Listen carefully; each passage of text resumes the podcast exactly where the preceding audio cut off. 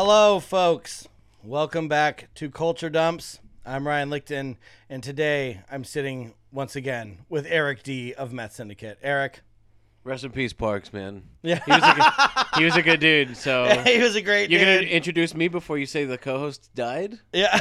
well, you know, priorities. Here I, here I am in the flesh, baby. No, Parks is fine. He's just dying of a busy schedule. Um, but also, this is a really good episode for you to be on because I feel like you might have concocted some Planet Hollywood joke in the past. I've dabbled in my day for sure. yeah. I've green screened it. I've I've I've been to a couple. We can talk about that. Oh, we're gonna get there. sure. Yeah. Uh, oh, I just ruined it. Yeah. Um, so today's dump it, it's it is Planet Hollywood, which is easily one of the most requested topics in dump history, um, especially recently. Now that we've covered most other things that are commonly suggested to us, and this is kind of like a culinary dump. Like we, you know, we like to do our food dumps. This is a culinary dump. We're talking about a restaurant, but um, yeah, we're talking about Planet Hollywood. So, why is Planet Hollywood a dump? Well, Planet Hollywood is a dump because at its height, it was one of the most recognizable brands in the history of the restaurant business. But due to the sheer abundance of Planet Hollywood hype, merch, and locations, it popped its own bubble and failed miserably. Planet Hollywood was a themed restaurant boasting one of the most unique dining experiences one could have. Between the over the top decor, celebrity endorsements, and rapid growth, Planet Hollywood captured the imaginations and appetites of millions of people until they actually went to one. Planet Hollywood's business model became a guide to what not to do when expanding one's business and has become one of, if not the most talked about, failed restaurant franchises ever. Uh, that's why this is a dump. Oh, absolutely. This is the uh, this is the Hard Rock Cafe of movies that Yes. fucking drowned almost immediately. And people tell us all the time, they're like, oh, you should do hard rock. I'm like, no, no, no. Like, there's hard rocks everywhere you go. Yeah, there's nothing silly about it yet. Yeah. yeah. there's- well, it there's is plenty, silly. Yeah. There's plenty silly, but there's nothing uh, tragic or like fucked up enough. To it's be still around yeah, Yeah. And, and mind you and we'll get to this uh, towards the end but planet hollywood is still around but in a very limited capacity uh, all right, so welcome to Planet Hollywood. By the time the 1990s rolled around, theme restaurants were nothing new. As a matter of fact, theme restaurants were seen as somewhat passe. But this did not stop Robert Earl and Keith Barish from embarking on the most ambitious themed culinary venture the world had ever seen. Before we get to the palace of dreams that was Planet Hollywood, we must first give you a bit of background on the minds behind it. The uh, Frankenstein and Igor, if you will. Oh yeah, because when I came over, I w- Ryan was like, "Do you know what Planet Hollywood? You know the the history?" And I was like, "Yeah, like Bruce and Arnold." And and he's like, "Oh no no no, there's two like actual dudes behind this." Yeah, yeah. that created be, it. behind every Bruce and Arnold, there's like I was like, "There's 15 no way guys. they thought of this." Yeah, no. yeah, that'd be too. That'd be too Mid easy. mid like pinnacle of their career. They're like, Yeah. "Oh, why don't we? Yeah, why don't we some start like a fucking restaurant? Stupid Yeah. restaurant. Nope. Nope. So Robert Earl, born May 29th, 1951, is somewhat of a maverick in the world of themed restaurants. Earl grew up in the UK and got an honors degree in hotel and catering management, essentially the UK's version of a master's, which he put to use in 1972 with his first restaurant. Beef Eater, a medieval themed restaurant not to be confused with Medieval Times, which I know you've been to one. I've been to it several times. Yeah, I uh I have been to medieval times, and I got the um the the uh, cable guy seats. Yeah. because I wanted to recreate it. Yeah, yeah, it was great. The uh, the guy, the prince man that walked through, Yeah. picked my wife and gave her a rose. I was gonna say the waiter or the... yeah, everyone. no, the waiters are yeah. the waiters are peasants at medieval times. yeah, yeah, yeah. It was it was fantastic. So this place was called Beef Eater. Yeah. like the gin. Yeah, like the gin. That's a big common. That British that name thing, always though. weirds me out in general for like for a gin name. It sounds like a metal band. It- it's, it's- like, oh, dude, Beef Eater's back. They're opening for the Melvins. in Gu- Gwar. yeah, and Gwar. Yeah, Beef Eater. Yeah, meat. Sandwich. so he went on to open several other overly UK themed restaurants, most notably Shakespeare's Tavern, which you can imagine what that is. Riding on the success of his UK establishments, Earl moved to Orlando, Florida, where he met with Disney in an attempt to sell some of his concepts to Disney World's Epcot. A deal was never reached, so Earl went on to open several medieval and Wild West themed restaurants throughout the Sunshine State. Yeah, like there's medieval times, but It then seems there's like Western cultural ones. appropriation. That Yeah, a, yeah, that you're not from here, bro. Yeah, he's like, oh, Planet Hollywood and fucking uh, Yeah. well, there's, I mean, there's plenty of Wild uh, West. Yeah, yeah, yeah. All these things that are just like, well, medieval is very unique. That one's UK. fine. Yeah, That- that But one's Wild fine. West, what do you know about that shit? Yeah, you fucking poser. Yeah, you fucking poser. so during that time, he formed his company, President Entertainment, and he eventually merged his company with Pleasurama PLC in a deal that grossed him about sixty-three million dollars. That's before any of the fame. Like, obviously, they're not famous to us because we're younger than when that shit was around. Right. But sixty-three million dollars back then off a fucking That's a huge- Shakespeare's themed restaurant, like Beef eaters, non light, non uh, IP and non licensed things. It- Yeah. Just general ideas. just stuff. What? I mean, that's fucking sick. Good yeah, for him, dude. Yeah, just stuff. And well, and by that time, he had seventy restaurants. He owned seventy restaurants. that's bonkers. So it's crazy. I feel like the internet ruined everything with kitschy shit. Yeah. So back then, people were like, yo, this dude's killing it. you Yeah, know? it's like the last, the only bastion of like the last bastion of fucking themed shit that still does well are like tiki bars, sure. and even that's under fire now. You know what I mean? Oh, oh. you know, but like medieval times is like struggling. Like Pirates Adventure, which is a subsidiary of medieval times, which is right next to the medieval times Sure. that you guys went to, but it's pirates, Yes. and there's a ship in the water. It's awesome. You've, Um, been, you've been to that one. But yeah, but if you guys want to hear more about that, you have to subscribe to our Patreon, patreon.com slash culture dumps, where me and uh, past couple times host Andy discuss our times going to dinner theater and we go in at length about Pirates Adventure. Okay. Yeah. so the first order of business after merging the two companies together was to acquire the themed restaurant giant, the Hard Rock Cafe. Shortly after the acquisition, Earl became the CEO of the Hard Rock. Under Earl's leadership, the chain grew from seven locations to 22. He then sold the brand in order to pursue his dream of founding the perfect themed restaurant chain. Enter Keith Barish. Now, Keith Barish, born November 11th, 1944, is most well known for his work as a film producer. Barish founded his own production company, which partnered with 20th Century Fox as well as TriStar Pictures. And that TriStar deal, deal that he did was worth an astounding $200 million. Yeah, crazy. So this guy's very successful actually in movies, which This is, important. This is 80s, 90s, 70s? 80s, early 80s, yeah, yeah. 80s money, too. That's like Big a lot more money it- This is huge. Yeah. So Barish's executive producer credits included Endless Love, Sophie's Choice, Big Trouble in Little China, The Monster Squad, one of my favorites, and The Fugitive, just to name a few. But he also played himself in The Last Action Hero, starring Arnold Schwarzenegger, who will pop up again shortly. Um, so essentially, you have these two super successful dudes. One majorly successful executive producer, the other a theme restaurant giant. Yeah. You know, and the one thing that he saw was there's not one for movies, most likely because to acquire the license to do anything involving a major motion picture is a big deal, unless you have someone like Keith Barish who knows the ins and outs. Sure, or, or studio connections. Things that are fully licensed with studios. Yeah, something Keith Barish would have that Robert Brilliant, yeah. Now, the exact date is hard to pin down, but Robert Earl and Keith Barish met in the late 1980s.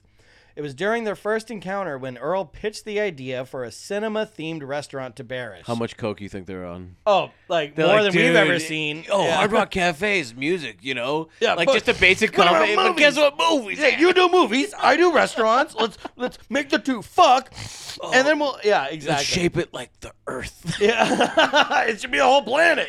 Yeah, fuck America. No, it's a planet. Yeah, Yeah, no Hollywood. Fuck that. Not Hollywood Cafe. Planet Hollywood. Planet. Yeah, the idea was to have a state-of-the-art restaurant with the star power of a summer blockbuster.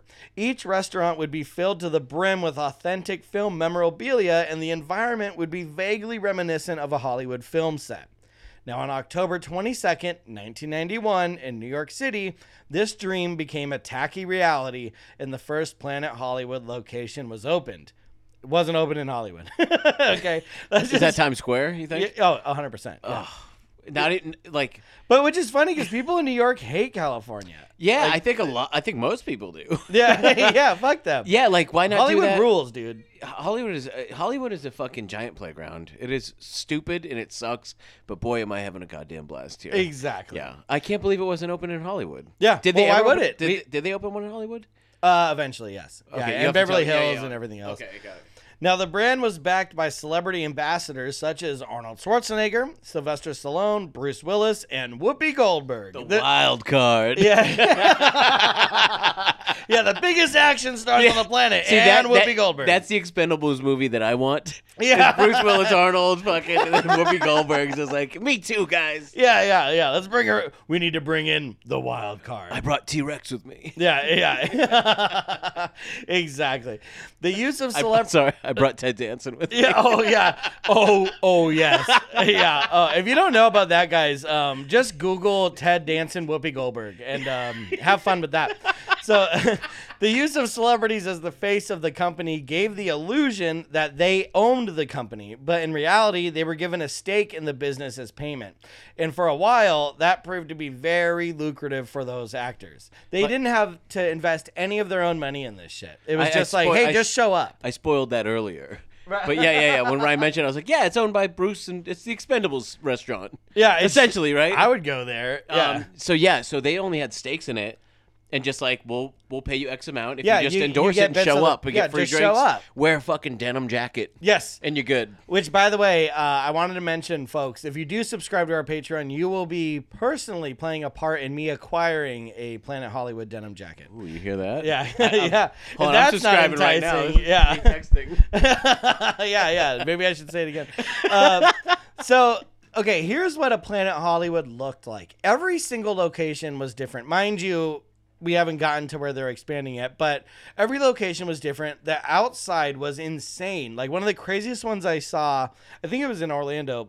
It was an actual like globe that you go inside of, and they had like movie cars crashed That, outside. that's one out of two I've been to. Yeah. was Orlando. Okay. and it was like I think like the biggest like deal one. Yeah. Okay. It's Disneyfied. Well, exactly. And the thing is with Planet Hollywood is these were big fucking restaurants like in general. They on average they sat anywhere between 200 to 500 people. That's a huge huge space. Um and the, yeah, there'd be props everywhere. Some of the more elaborate ones had like say like, "Oh, this was the ship model used in a Star Trek movie." So it's big, but it's not the size of a fucking spaceship. Sure. And that's hanging from the ceiling. The one that I went to when I was a kid, we sat next to in a nice ornate case a autographed script of the Cable Guy. Oh, nice. yeah, just to could've bring worse. Cable Guy back around. Could have been Schindler's List. Yeah, yeah, bummer. Just does this come with onion oh, you get our finest table, the Hotel Rwanda Yo, table. oh, boy. It's like, God damn it. Son yeah. of a bitch. Yeah. Yeah, e- exactly. But don't worry, folks. I have plenty of movie food themed puns coming later. Um, also, the paint job. It was always like zebra stripe with neon. It was like Tommy Lee Jones as Two Face as a restaurant. I did like if you felt the walls, it would be like 3D feeling, like his like his face. or it's the- like, oh, like fur, leather, fur, suede, fur. Like, just like, what the fuck? And like everyone, yeah. But besides the decor, everything else was incredibly normal. The menus weren't anything to write home about. It's bur- It's the same menu that like you would see at a Chili's or an Applebee's or any restaurant that has a commercial that sounds like this. You're a man who knows what he wants. And a man who knows what he wants gets what he deserves. You deserve two for one Santa Fe egg rolls and brisket sliders. Only for a limited time at Dunk's Cafe. Yeah, you know the type. Like, I'm on my way to Dump's Cafe right now. I'm fucking putting my headphones down. Yeah, that means he actually has to go to the bathroom. But, uh, yeah. No, you know what's funny about that? Like that bit of the like reading over the blues. Um, there was a restaurant out here. Speaking of theme restaurants, Okay. um, which is the theme of this episode. Hello. Uh, there was Howell's Cafe, I think it was called, and or Lowell's Cafe, but the weed company that makes the pre-rolled joints. Lowell Farms. Lowell Farms. They had a I- restaurant. I went. okay, you went too. I went. Uh, you go, and I'll I'll I'll, interrupt. I got I got so so this was a restaurant open in West Hollywood and the whole bit was like you can buy weed there. So they give you two menus, you have two waiters. One is a bud tender, one is an actual food waitress. So you get your menu and it's like, do you want to buy an eighth, an ounce? Like do you want to rent a bong? Do you want joints? So my buddy, he took me out there for my birthday and I didn't even know this shit was open. And we right next there. to Target. Yeah, right next It's right. it ain't open no more. Though. One stop shop. Yeah, Target's still there. Yeah. surprisingly.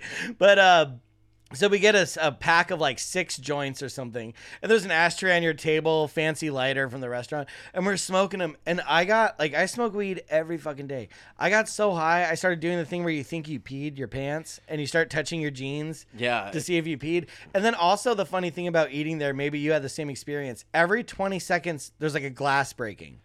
Like someone's so Oh, high that, that they get up and like bump their table and knock their cups over. So it's like, It, it's interesting that obviously, like, in, in some sort of context, that weed is safer than alcohol. Just like you know, just you, everyone knows what I'm talking yeah, about. Like, in con, yeah, like in yeah, a way, but drinking six beers versus smoking six joints is a whole different ball game. yeah, no one's smoking six joints.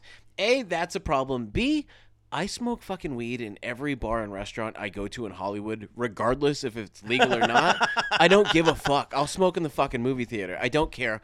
LA is a fucking playground, and Yeah, I will smoke weed in your goddamn bathroom or at the fucking table. you heard it here first, folks. Eric D will smoke weed in your bathroom. Oh, don't even talk about other drugs. Yeah, well, other drugs are made for the bathroom. dude. But I, I I went there and I remember like yeah, same thing. I got like a six pack and like smoked a joint with my buddy, and then I'm like onto my second joint, and like my fingertips are starting to brown from like the joint going down. I'm trying to eat. Really, the food sucked. By the way, I was Yeah, try- it wasn't great. It was like uh, anything you would get at like uh, any fancy cafe that only has five things on the menu. yeah, I'm like holding a joint in my left hand. Eating nachos in my right, and the smoke's like going into my eyeballs while I'm trying to eat fucking nachos. Wait, you're trying of to smoke at the same time? Like we Yeah. smoked and then yeah, got I the have- I'm. I'm high, man. Yeah. Like, I didn't sit down and do that immediately, but at, at one point, and they don't serve alcohol. No, yeah. That's the thing because you that would have been crazy. That My been a buddy, I, that's what he kept That's- saying. He's that's like, our "Can you chain imagine?" restaurant. Yeah, yeah. It's called it's called Twisty crossfades. Yeah, crossfades, crossfade cafe. Yeah, it's at a And, uh, crossroad. Not vegan. Dude, yeah, exactly. Opposite. Yeah, and we only serve Slim Jims. But um, fucking like at one, I'm, I'm like cussing like a Canadian, like fucking. So we're we're super high, and like, dude, I'm like touching my pants. I'm like, did I pee? Like, no, I didn't. And then I start laughing hysterically because I'm like, damn, this is like high school shit. Like, and you see people like. You know, West Hollywood's like kind of hoity-toity, and this is the newest place. Miley Cyrus was a part owner of it. Yeah. It's very Planet Hollywood, kind of on brand. Yeah, sure. And uh, so there was all these like people there that you know don't really smoke weed, but they're like, well, this is the new thing. Oh, cannabis. I'll try some cannabis. Can't handle. And like they're just like too high, breaking cups, like all this shit. But this blues song starts playing, and like my buddy and I, we could not stop. My By buddy Ronnie, 65? No, no, yeah, no, not the blues song, Oh. a blues song. Oh, blues song. I thought you meant. I thought you meant Alpha 65 came on. I was like, I would have lost my mind. No, man. oh I- yeah, I would have kicked over the Yo, table. listen up. yeah, I'm like, maybe that's what I was hearing. Maybe that was what I was listening to, but I was so high, I was hearing like BB Like, I love the blues. Yeah, I'm like, oh, I just love the. Yeah, I'm blue too, man. I'm blue. But uh, we start doing like this Chili's voice, and uh, Ronnie, my buddy who I was with, we mentioned on our Double Down episode, he's the one that ate five Double Downs in a sitting uh, with a bunch of spectators. But he leans in and he goes, "Do you like pastrami's piled sky high?" I know you do. And I just like What? cry laughing, and we couldn't stop doing that. But that's the kind of food. My point is, that's the kind of food that Planet Hollywood had. Is like is the deep voice blue like Black Keys playing, and it's like Santa Fe egg rolls, like Yeah, you know. no vegan options. Like No, no, the- no, no. And the thing about that is like uh, brands like that are so focused on the image and like the kitschiness of it that they p- totally bottom tier the menu. Yeah. You well, know what I mean? and that's the whole thing. Yeah, exactly. And that's my big point that I'll come to. Oh, sorry, I ruined it again. No, no, no, no, no. You can't ruin. You, there's no way to ruin the uh, what does it all mean portion. Like I was gonna show. say. Yeah. because I get too deep. I get oh, I get admittedly too deep. So the first location was an instant success, and by 1993, the company had opened locations in just about every major city in the world: London, Tokyo, Los Angeles, you, New Orleans, you name it. Planet Hollywood did not only open in major tourist hubs, though. They also opened in smaller cities where they relied on local folk to keep the restaurants afloat. That seems like a mistake. Yeah, for, for something called Like, Planet how many Hollywood, times are you going to go to Planet Hollywood? the most unrelatable restaurant of all Yeah. time to fucking Yeah, but now there's one in like fucking uh like Sedona, Arizona. That's what I'm or saying. something, Like, you if know? you're on vacation, it's relatable. You're doing it up. You're spending. Ooh, I'm spending 300 Ooh, bucks a go to night to, be in Orlando. Yeah. Ooh, oh, we're doing it. You know. But like, you put it in bumfuck nowhere. Like, they're like, fuck you. Yeah, yeah. They're like seventeen dollars for a plate of chicken fingers. Like I'll go out in my field and kill it myself. They just want 10 cent beer night again. Ten cent beer night. Yeah, yeah. Nice, nice uh, shout out to another past episode we yeah, the did. So the most successful locations at their peak raked in an average of fifteen million dollars in profit every year. So they're doing well. They're doing way better than people think Planet Hollywood did, considering where it's at now. Sure. With each grand opening came a movie premiere like event. Red carpets would be rolled out and the celebs would roll in for pictures, ribbon cutting, and shitty burgers. No expense was spared when opening a Planet Hollywood, except maybe when it came to the food, which to most people, you know, both involved in the company and those who ate there, it was an afterthought. You didn't like you weren't going to Planet Hollywood being like, "Oh yeah, they have they make such good this." Like that's not that's that's not the case. You're going there to see the bartender Heather and uh, maybe choke down a couple chicken fingers before going to see fucking Jurassic Park 2 Lost World. Yeah. you know. Like it, it my my so my wife used to work at a Hard Rock. sure. And and you're gonna bring this up obviously, but the turnover is one and done mentality. That is Yeah. some tourist shit. Absolutely. Yeah. Yeah, that that's the whole deal. Um, but Sly Stallone, aka Sylvester Stallone, when when he was interviewed about this when it first opened, because the celebrity ambassador thing that can't be understated. Like it makes it seem like they were just there for the first one, but no, every location that opened did these giant parties. Like Anna Nicole Smith was at one, our girl here on Culture Dumps, who just hold tight, we will get to her. Um, fucking Will Smith, the the Smiths. Fucking- but like like there would always be some A list celebrity showing up, and they would set up the red carpet and everything. So no matter where it opened, people would feel like, oh my god, this really is part it, Hollywood. yeah. This is Hollywood. Um, and Sylvester Stallone was interviewed on British television about this, and he described this dining experience unlike any other. Well, it's just that because if, if it were just a regular burger joint, you're exactly right. No one would have any interest. But for people that want to come around and peruse the place, they'll see that it's kind of like eating in, in on a movie set or going into a movie memorabilia museum. It's just full of artifacts, and it it you just don't even think about the eating so much as having a good time and looking about, and it, it's like just one big sense of curiosity about it. So it makes an eating kind of a, a different experience. So yeah, but it's like Well, I'm, who so, I'm, trusts him? I'm sold. You, uh, you know, I mean, it's not so much the food. It's the uh, atmosphere. yeah, it's you know, it's the experience. It's like it's really like eating on a movie set where we actually eat better than you guys that are paying because we get catering. Uh, speaking of movie set catering, like, have you ever have you been on like like a catered set? Uh, me and my wife were in uh, Straight Outta Compton, the NWA movie, and um, of course you were. I know, and uh, I got a turkey sub with no condiments and no cheese or anything. It was just a couple slices of turkey and like the driest bread I've ever had. Right. That was it. Well, I remember um, I had this Goosebumps VHS when I was a kid. And it was for, I think the one about the mask, you know? I'm sure people at home were like, it's called the fucking, whatever. I don't remember. Well, what that's it's a new T-shirt right there. But uh, yeah, yeah, Goosebumps and the mask. Or The whatever mask. fuck- Yeah, yeah, the mask. Jim fucking Carrey. Smoking. but uh, yeah, shout out to our swing revival episode. This the, Planet Hollywood really encompasses so many things. Well, it's that- global. that we've it's ta- shaped like a globe. Yeah, that, that that we've talked about. Um, oh, I haven't even gotten to my list yet. I'm gonna find a way to to shoehorn this in, even if I have to do it at the end. but yeah, it, it, it's a fucking global thing. But this Goosebumps tape that I had, um, I remember it's opened with like this behind the scenes vignette, and like the child actress like the food's really good, and it showed like a catering table, and it was like gumballs, fucking M and M's, like chocolate, just like candy and Yeah, like yeah. shit kids want. These kids are like, I made it. Like because like, but I'll tell you right now, having a barrel full of gumballs, which I have sitting next to me, uh, it's not what it's cracked up to be. No.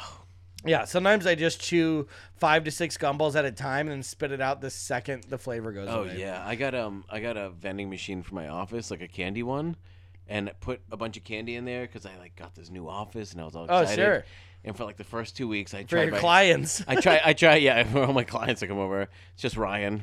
uh, but like for for like two weeks, I tried to get myself diabetes, and then I was like, all right, I gotta stop yeah, fucking didn't using this work. thing. Yeah, Yeah. no, no more fistfuls. of Yeah, I came here for diabetes. All I got was a kidney stone. All right, so just four years into its existence, Planet Hollywood replaced the Hard Rock Cafe as the world's most popular themed restaurant.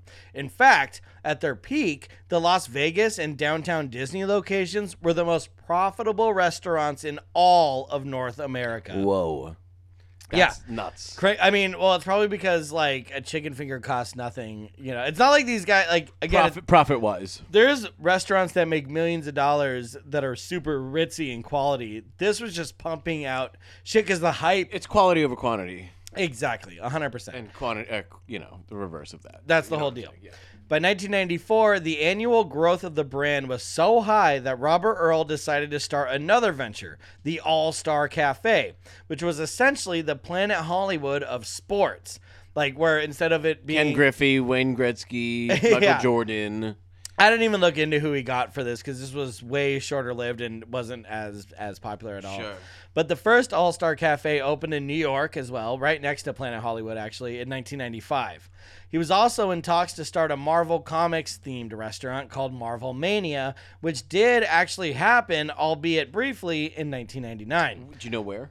Uh, I think it was in Los Angeles. I think it was like Universal Studios Really? kind of deal, like City. Walk kind of thing. We're too young. Um, but like there was also talk of a potential TV show. Like let's let's take your this is so meta. Let's take your restaurant based on movies and TV and make it a TV show. Planet Hollywood Television. It was called Planet Hollywood Squares, and uh, yeah, Well, yeah, I know that's just a and. Planet and Hollywood Squares already existed, but uh, Roseanne was attached to that because Roseanne and Tom Arnold became part of the celebrity Okay, ambassador sure. team when they were married, and she was going to be like the host. The merch was also insane by this point. Planet Hollywood, their symbol, their original logo, was so recognizable. It was everywhere. It was like WB, like Disney. They opened up their McDonald's. own Planet Hollywood superstores to just sell merch because who wouldn't want to buy a T-shirt or a fucking denim jacket from a restaurant that you've never been to that there isn't even a restaurant in the store that you're going to buy Demi the shirt Moore might have worn one of these at one point. She and did. I need it. She did wear one. Yeah. Yeah.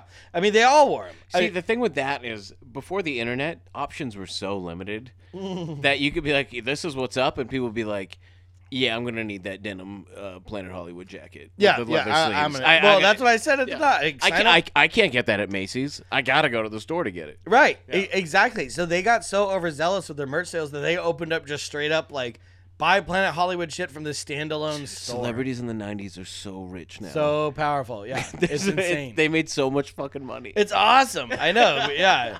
Nowadays, you have to actually work for it. Now- by, like, nowadays, posting an Instagram I ad. have, For I have friends. I have friends in Grammy award winning or Oscar award winning movies that live in apartments. Yeah. well, if only Planet Hollywood was here to give them a stake in their apartment, fucking chicken apart, finger planet, apartment Hollywood. Apartment Hollywood. That's good. 1996 was a big year for Planet Hollywood. Robert Earl and Keith Barish took their company public, and its initial stock value was $18 a share. That's what it opened at. But by the closing of the first day of trading, the value had shot up to $32 per day? share. First day, out within hours. Yeah. It appeared that Planet Hollywood was set to take over, well, planet Earth. Uh, now, celebrities, they were only given minor shares, while Earl and Barish collectively owned 57% of the total shares. So they're raking in billions of Oh, dollars yeah. a- at this point. At the start of 1997, there were 50 Planet Hollywood locations around the world, which raked in a collective $356 million profit annually.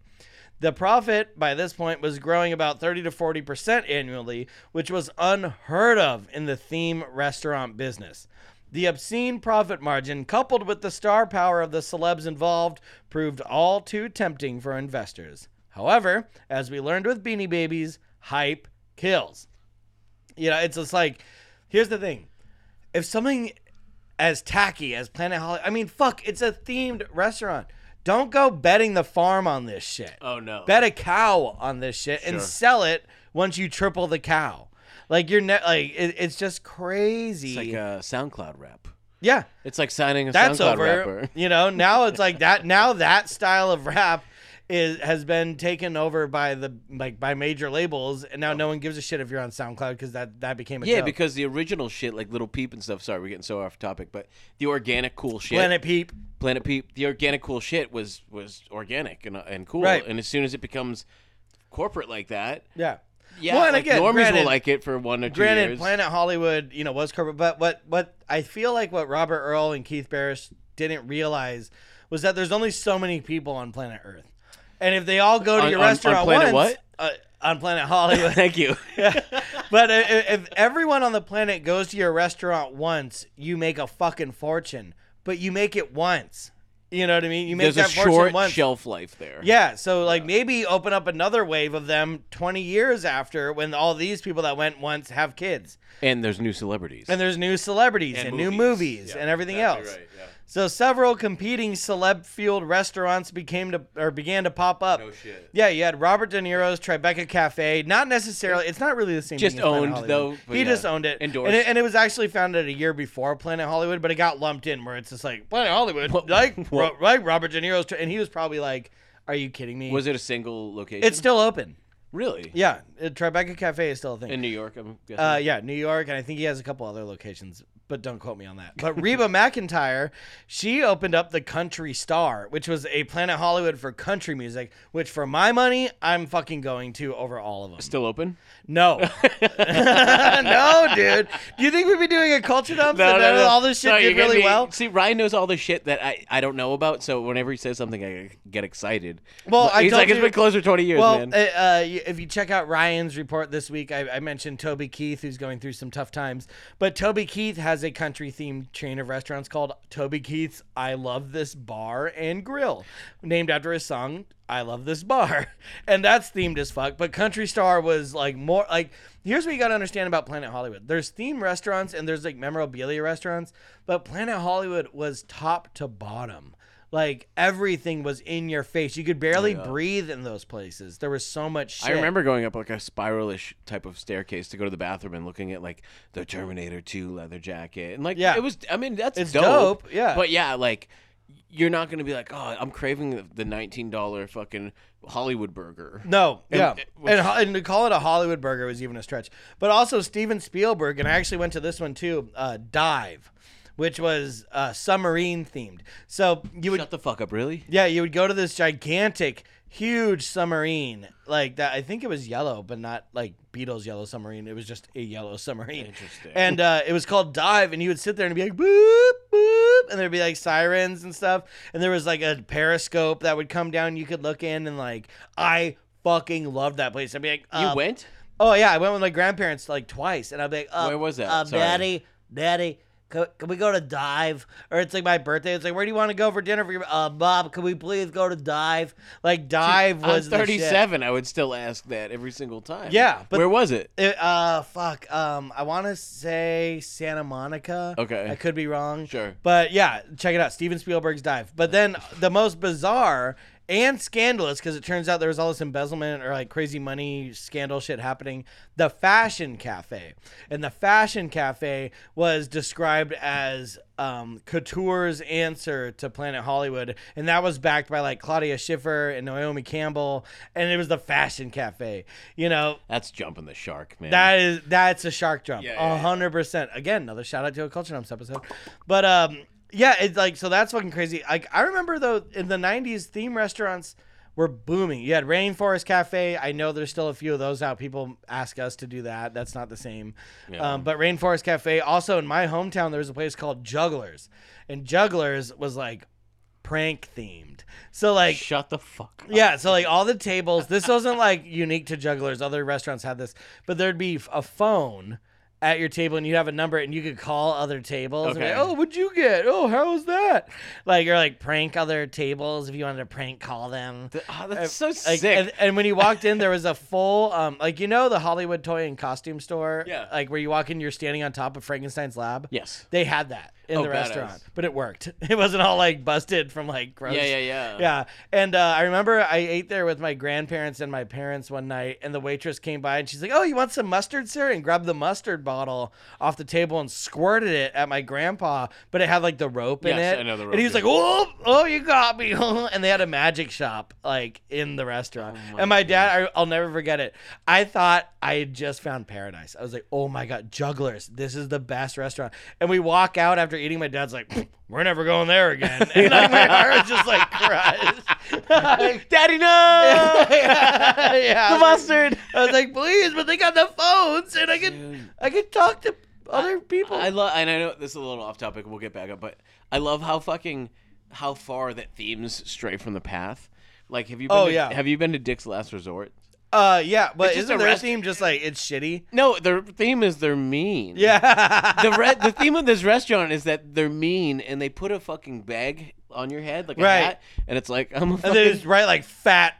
Yeah, fucking like I don't deserve my wife. I'm a lesbian fatso, like, Yeah. like psycho shit, dude. And you're like, all right, like thanks, Yeah, for, the, like thanks for the Jesus. fries, man. Yeah, and you're like, wait, where's the line here where I'm allowed to complain? It's kind of the perfect business model. Um, That's a that's a that shit's getting canceled in the next two. oh yeah, yeah, oh totally. I went mean, to one. I went to one last year in Boston, and like when I got back to LA, it was like gone. It was like closed forever, and I was like, thank No God I went for one last fucking insult because holy shit. Well, yeah, thank God you did. And Dix is in the name. It's oh brilliant. yeah, Dick's Lester. Yeah, Chef's kiss. Oh God, Jesus Christ! No, I went to one um called Jurassic Restaurant, and Okay. and it was Uh, way. let me take a guess. it was space themed. No, but uh, I dude, I had to drive all the way the fuck out to like, there's like hardcore factories and like sm- like billows of smoke pouring out of stacks from these chemical treatment plants. Is it Long Beach? And then no, but close to it. And I, I went there and um yeah, it was like, you know, Jurassic Park themed, but they didn't have any license to any of this shit. And it was a Taiwanese restaurant. So it was all Taiwanese I food. found this on Yelp when I moved to LA and never made it down. oh, it's it's, fucking it's closed now, right? Oh yeah. yeah, yeah. And it wasn't I- good. I remember seeing it and being like, oh fuck. so there was like a giant like T-Rex skeleton like in the middle of the room that you like sit under and there's like like there's dinosaurs all around but it's all like and they're all like scale but they're Sure. bones. And then everything's made like a cave, like fake cave rocks. But the waitresses Viva Rock Vegas themed. Yes, hundred percent. Yes, yeah, very Flintstones. But but the waitresses, they all wore like whatever Halloween costume they felt like. So while you're in this like cave, caveman fucking dinosaur bone Yeah. themed shit Jurassic restaurant, you might have like a sexy cop serving you, or like no a se- consistency there. yeah, or like a sexy nurse or so. Like they all just picked like whatever. Like their boss is like, yeah, the sexy make it silly. restaurant, like or sexy Halloween costumes. Like, and that's what they wore. Totally fucking berserk. Like Dude. Crazy There, shit. there was another one in LA that I never got to go to, but I looked it up when I got here, and it might have been Culver City or something weird, but it was like toilet themed. Oh yeah, well hear there's one in that? Japan too. a I know it was like the same type of thing, but there was one out here where it was just like everything's a poopy. And, yeah, you it's like know? just walk outside. But I mean, dude, in Glendale there, there was an Austin Powers themed. I know I moved the year after it closed because of COVID, and I Oh. like want to fucking hang myself Yeah, for never that, going. that would have been fucking chill. So the one thing that no one seemed to talk about or even care about was the actual restaurant experience.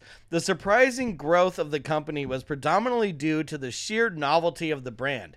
Everyone wanted to go at least once, and that's exactly how many times most customers went to a Planet Hollywood.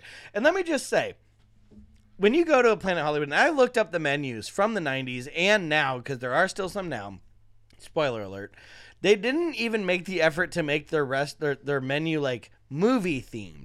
Like, how hard would that be? So I took it upon myself to write down a bunch of, uh, and I'm gonna burn through these super fast because I have so many, but I can't spare you any This of them. is what the Planet Hollywood menu should have been. Yes. Listen up, fucking ho- guys. Yes. Are you hungry for a sandwich? How about the last action hero? All right. Do you want some pasta, spaghetti, and meatballs starring Bill Murray? Maybe you want like a heartier sandwich. Let's get the Philadelphia cheesesteak. Is that a little too bummery for you? You can get another AIDS movie themed sandwich, the Dallas Buyers Club. You can get chicken run fingers. Maybe it's breakfast time. You get true grits. Oh my It- you, you're feeling a little down south. Let's get some Forest Gumbo. You, you need a refill of your drink. Go to the Brokeback Fountain. You know, if you eat too much of this stuff, by the way, you'll get a top gunt. Oh but shit. you could also get the out sliders or an Oh. easy slider. If you get chips, you get a side of queso blanca. Uh, you, you could also go traditional as fuck and just get an order of fried green tomatoes. Jesus, you can get soup and a night of the living bread bowl. Uh, maybe you're a little bit older, you know, in your mid 30s, wondering what life's all about. You can get the big chill e. Oh, shit. yeah, you, you know, maybe you need a side of mayonnaise to society. Uh, fuck, you get a Fight Club sandwich. Get a mac and cheese in me. you get you get a Lord of the Fries or Lord of the Onion Rings. That one's a little too easy. Uh, uh, again, I can't believe they didn't have that. Hot Pocket Lips now. Yeah, that thing you fondue. Crouching Tiger, Hidden Valley. Oh, shit. Hot Dog Day afternoon. They liver and onions. It's all cooked on mean grills, by the way. and uh, if you need another appetizer that's a little spooky, you can get Phantom of the Okra. Jesus, is it if- so hard? If you guys ever need help opening up any sort of business, please contact Ryan. Oh, that's copywritten. How, how long did that take you? that took me about half an hour. Jesus. But it's sitting in complete silence at uh, my day job. my so, yeah. I, at, at the very bare minimum, I wish they had a Whoopi Goldberger. you know, come on, she's right there, guys. Dude, you can get some like a glass of Mr. T. Fuck. Jesus. Yeah, don't get me started now. God damn it. All right, Planet Hollywood's reputation began to sour as word of the mediocre food and poor service began to spread. And by the fourth financial quarter of 1997, the company suffered its first loss, which amounted to $40 million. Oh. Yeah. And that's not a lot considering that by this time, profit wise, the owners had surpassed Sure. the $3 billion mark, but it was a sign of things to come. So, co founder Keith Barish left the company in 1998, most likely because he could sense trouble brewing. However, something no one could have expected was the terrorist bombing at the Planet Hollywood in Cape Town, South Yo, what? Africa. Yeah, which claimed the lives of two people. And while the attack had nothing to do with the company itself, it was the first of a landslide of blows that the brand was about to endure. You know that you have a popular restaurant if you can open one in South Africa, and that's the most viable terrorist target. Great point. Yeah. That's a great point. They're like, well, shit. It's like they don't have the Olympics this year. Yeah. Planet Hollywood? yeah. They're having Where do the most people in South Africa go? Planet Hollywood. This dude's eating the mac, mac and cheese and me. Fuck it. yeah, yeah. There's like, but first, let's get some uh, mayonnaise to society and a Philadelphia Yeah, cheesesteak. Can we can we kill them after we eat? Yeah, yeah, exactly. yeah. This looks pretty good, boss. Yeah, you know, I didn't think I'd like this place, but I'm looking at the menu here. And, yeah, yeah. And, uh, maybe I'm reconsidering. They're like, no, no, it has to be Planet Hollywood. All right. yeah. The end of year loss for Planet Hollywood in 1998 was upwards of $200 million, and the company had found itself in $300 million in debt. In order to remedy this, Earl decided it was time to start closing the less profitable locations. But with so many locations in operation, the closures did little to help the situation. Planet Hollywood had blown its wad, so to speak. The nail in the coffin truly was the overly ambitious expansion that coincided with the public's loss of interest in the brand. It was on October 12th, 1999, a few weeks shy of the eighth anniversary of the very first opening of a Planet Hollywood, that the brand and the company filed for Chapter 11 bankruptcy. Shortly after this announcement, the stock value dropped to just $1 per share. Holy shit. Yeah, it's like a landslide. I mean, That's like they insane. opened in 1991. This is 1999. Like they thanks to the internet. millions and millions of dollars were being made To one and it- buck. It, wasn't enough. It just wasn't enough. The crash was so severe that Robert Earl was not just closing locations, but was also selling off the memorabilia that gave people a reason to visit a Planet Hollywood in the first place. Stripping the walls of its fucking niceness. He's like, wait, we have the the uh, DeLorean model from Back to the Future Three.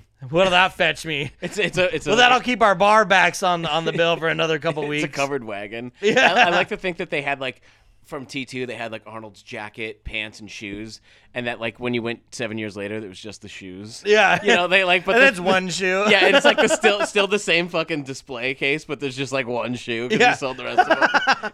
exactly. That that's like fucking what's happening. Oh, God. So through the selling of assets, rampant closures of not just Planet Hollywoods but also All Star Cafes and Marvel Mania, and also not to mention company-wide layoffs, hundreds and hundreds of people losing their jobs, Planet Hollywood was able to come out of bankruptcy.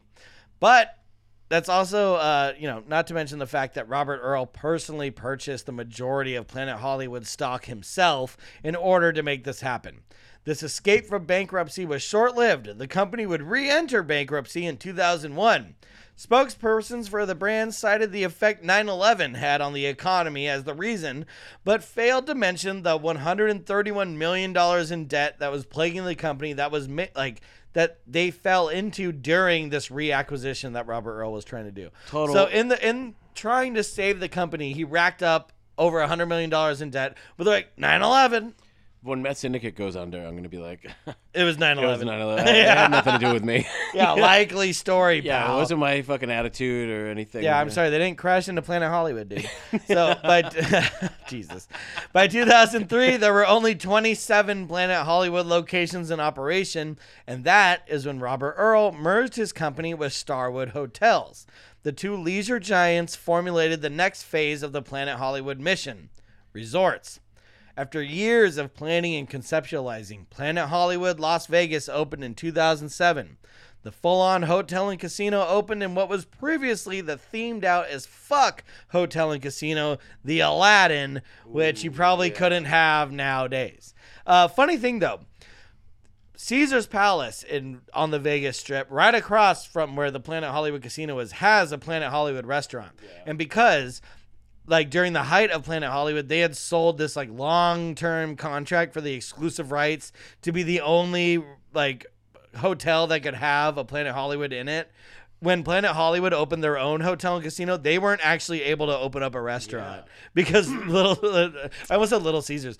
Caesar's Palace had So- the rights. So a when Aladdin Casino closed, I wonder if they said a whole new world. Yeah. And then Planet Hollywood. Yeah, and that up. whole new world yeah. is Planet Hollywood. Yeah, and B, uh, replying to Ryan's story here, me and my wife were in Vegas like maybe three or four years ago, and I was like, I'm pretty sure Planet Hollywood still exists in some form here, and we were super, you know, fucking high and drunk and doing doing Las Vegas shit. You know what I mean? Sure. And we went to the Planet Hollywood hotel. And we looked everywhere, and we're like, "What the fuck is going Yeah, on?" other and we street, asked dude. someone, and someone's like, "It's not in the Planet Hollywood Hotel. It's in fucking Caesar's Palace." So we went over to Caesar's Palace, dude, and we were like, "Where is this?" It wasn't even in the kitschy, like, uh, cool areas. If you go to the very ass end, there's like a uh, cul-de-sac type of situation, Right. and it's on the top floor of a cul-de-sac. It's like 1,000 square feet. I I thought I was Where go- restaurants go to die. Dude, I thought I was going into a Chinese restaurant in the South Shore of Massachusetts when I walked in there. there was like one axe, like Jack Torrance's axe from The Shining, and two women at the counter that were like, no one else was in there. They're like, hi, like how many? And we're like, "Tch, is this is this a bootleg or is it like what is happening? Yeah, it's dude? Planet Hollywood, Florida. Uh, no, it- uh, dude, I was like, where the fuck am I, dude? I, I can't believe it's still connected. Yeah. you had explained it to me earlier. Yeah, it, no, it's hilarious though. You open up like okay, Planet Hollywood, the casino. That's the thing. If you open up in the middle of the Vegas Strip, you're gonna do well, at least for a while, just because of where you're at. Yeah. So like that's where Britney Spears had her her last residency. I mean, like it's nothing to like. People are always at, going. You know, yeah, People scoff at. going. As Planet Hollywood restaurants uh, continued to close, Robert Earl found new success with his sandwich joint, the Earl, as in Robert Earl, of Sandwich, the Earl of Sandwich. They opened their first one, I believe it was in Disney World, and that's a multi million dollar company. You, I know that there's folks listening that have heard of the Earl of Sandwich. Um, but this is like this is like um, in a Are You Afraid of the Dark when a kid is so obsessed with comic books that he ends up like becoming in the comic book. Yeah. This guy was so obsessed with theme restaurants, he became the theme. The Earl. Yeah, he's like the Earl of Sandwich. His company also acquired the chain of heavy helping Italian restaurants Buca di Beppo in 2008. Yeah, let's hear it. Let's hear it for the huge- real guys. I'm you a know? huge fan of Buca di Beppo. I love Buca di Beppo. Catch me at Universal Studios having a dip bread and a fucking Oh, dude, wine. dude, catch me there having fucking the garlic bread with full cloves. Uh, but also, I had a buddy that used to like he thought Buca di Beppo was probably like the top tier of Italian dining, and he's like, "No, dude, we gotta go like some real Goomba shit, Buca di Beppo." It probably is the top tier of New Jersey Italian. But I'm like, dude, You know what I but mean? They they acquired Buca di Beppo in 2008 for 28 million dollars. Like chump change, really, compared to how much they used to make. Sure. But also impressive that he was able to afford that. As it stands now, there are only six Planet Hollywood restaurants left in the entire world. Two of which are located at Disney parks. Uh, one in Orlando, one in Paris. The others are in, I'm probably going to mispronounce this and sound like an idiot, Qatar, and then Malta. And then Las Vegas has one, and the Los Angeles airport and the Tom Bradley International Terminal. So Ryan told me this earlier. I was just uh, in Europe for my honeymoon, and I went to Tom Bradley International Airport, and I did not see it because there must be different terminals within the Tom Bradley. I don't Well, they're also huge. Like, like why would you walk to the end of a terminal if you're at six and there's twelve? Cause I always fucking know. I want to know what's in there, dude. I'm always pretty aware of that shit. Yeah, you're a shitty things guy. Oh, I love You love the shitty worst shit, things. dude. And when he told me that Planet Hollywood was in LAX, I almost had a fucking stroke. Well, I'm gonna eat there in October. Let's just go. Let's Um, take a uh, an Uber right now. We'll just eat inside and then Oh, leave. you can't even get in unless you have a Oh, fucking you have to ticket. scan through. Yeah, because you know you have to scan through. Yeah, because fucking things ain't what they used to be. So you need to spend a, thou- a thousand plus To eat to at eat at Planet Hollywood, in LA. That's fucking. So you can spend another thousand dollars on a fucking Bloody Mary and a chicken finger. Uh, a recent attempt at reviving the brand involved the inclusion of celebrity chef and all-around rad dude guy Fieri. Fieri, who is now, um, from my understanding, the food director. I want to say executive chef, but I think at Planet Hollywood you don't have an executive chef; you have a food director. Sure. But uh, he took over, and like that's like a big selling point at Planet Hollywood's now is like a little picture of Guy. But being he like, has these his are my own sliders. chain of. He has like multiple chain restaurants. Yeah, but he's not above taking a fat check from a failing place. Why don't you hit him up with all those fucking sweet menu item? Ideas? oh, I know. Oh, dude, the Philadelphia cheese. Do you know what their menus is? It has it, It, it- changed? dude, no, it's not themed. You need it. We need to fucking. It's not themed. them. It's it's like Cobb salad and shit. So Thai, Thai Cobb salad. That would be the uh, All Stars Sports Grill. So, what does it all mean? What does it all mean, Planet Hollywood? I guess it means slow down. Even the hottest plate of previously frozen appetizers can go cold.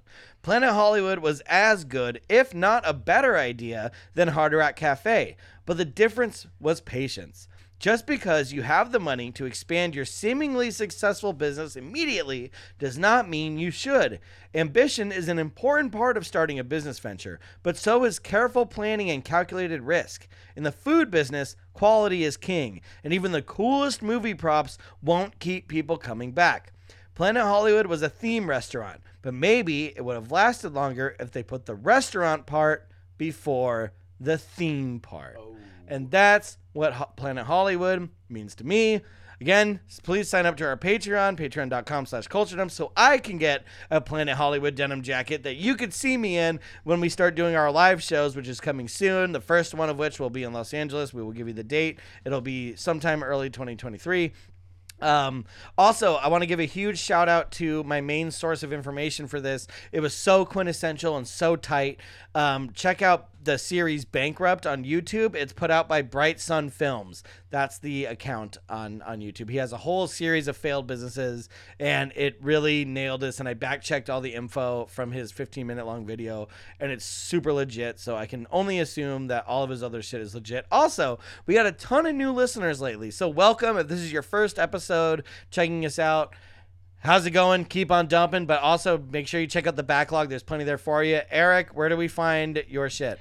Uh, I, I make stupid things on the internet under Meth Syndicate. Uh, but fuck me, support Culture's Dumps, dude. Go back if you haven't heard their other episodes. Ryan is the man. Uh, Culture Dumps is going to do a live show in 2023 at LAX at the Tom Bradley International Airport. Tickets are a thousand baby. bucks. Yeah, inside. the- Hooray for Planet Hollywood. Exactly. Make sure you guys follow us on Instagram at Culture Dumps. Send us emails with suggestions, comments, concerns, all that shit at culturedumps at gmail.com. I'm Ryan Lichten, been joined by Eric D of Mess Syndicate. Keep on dumping. You.